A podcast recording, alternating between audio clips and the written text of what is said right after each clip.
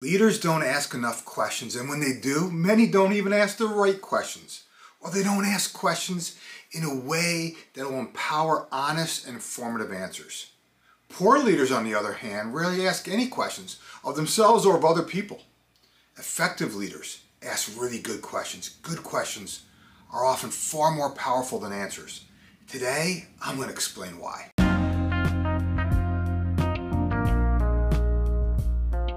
Hi, everyone. This is Jim Riviello, and I want to welcome you to the Getting Results podcast. I'm so excited to have you here, so let's get started. Results matter.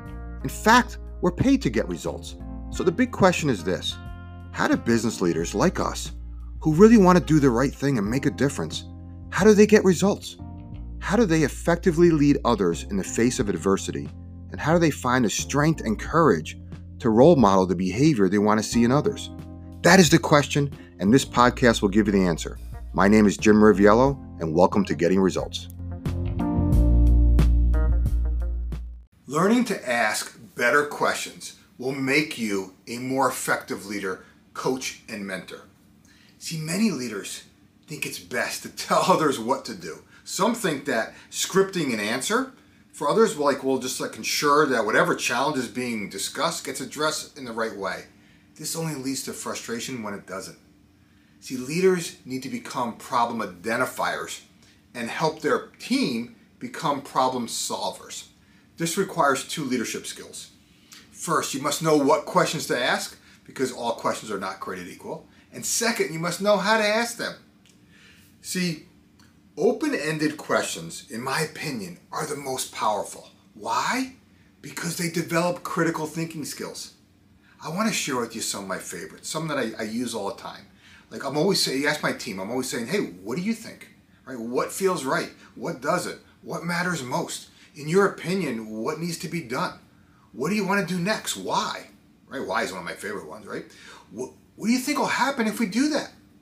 What other options can you think of to try to get them to think more? Or who should be involved? Or, or what's a reasonable time frame? Or it could be even something like what reservations or concerns do you have? Or what support do you need from me? See, effective leaders know they don't have all the answers. I know I don't. I'm sure you don't either. Instead, leaders help their team discover the answers by making the habit of asking really good questions. Good questions challenge assumptions and help everyone gather insightful information that's going to allow you, everybody to make a, a more informed decisions. Engaging others with good questions is an opportunity for you as a leader to also redefine the problem. I'm a big Einstein fan, if you if you couldn't tell. And I was like one of my favorite quotes from Einstein is, "We cannot solve our problems with the same thinking we used when we created them."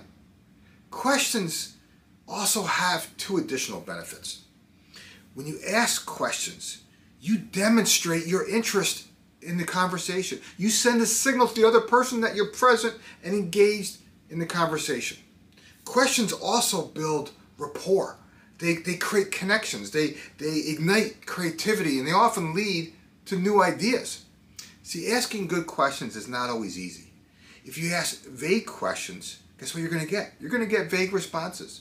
If you want insightful answers, you must learn to ask insightful questions. To start, I encourage you to experiment by asking just more open-ended questions, not questions that have a yes and no. Experiment with some of the questions I shared. Leverage the questions to brainstorm with other people. Leverage, leverage questions to stay present in a conversation and leverage questions to help your team build critical thinking skills. Learning to ask better questions requires patience, right? Why? Because it takes time to navigate challenges. There's this great temptation we have in business to rush, especially when we're in a hurry and we want quick answers. I want to encourage you to exer- exercise self discipline, stay patient, and practice asking questions that engage other people and that help you and them or your team find new solutions. Try to resist the temptation to get defensive. Instead, experiment with asking questions in such a way that others don't feel threatened by your question. Because the tone is really important. If you want to go deeper on this, I encourage you to get a free copy of my book, Freedom to Experiment How to Ignite uh, a New Level of Energy, Focus, and Momentum in Yourself and Your Team. The link is in the description if you're interested. If you want to ignite a new level of energy, focus, momentum in yourself and your team, I invite you to get a copy of my latest book, Freedom to Experiment. The link is in the description if you're interested. In the meantime, do me a favor and share this podcast with others in whatever way serves you best. Enjoy your week, and I'll talk to you in the next episode.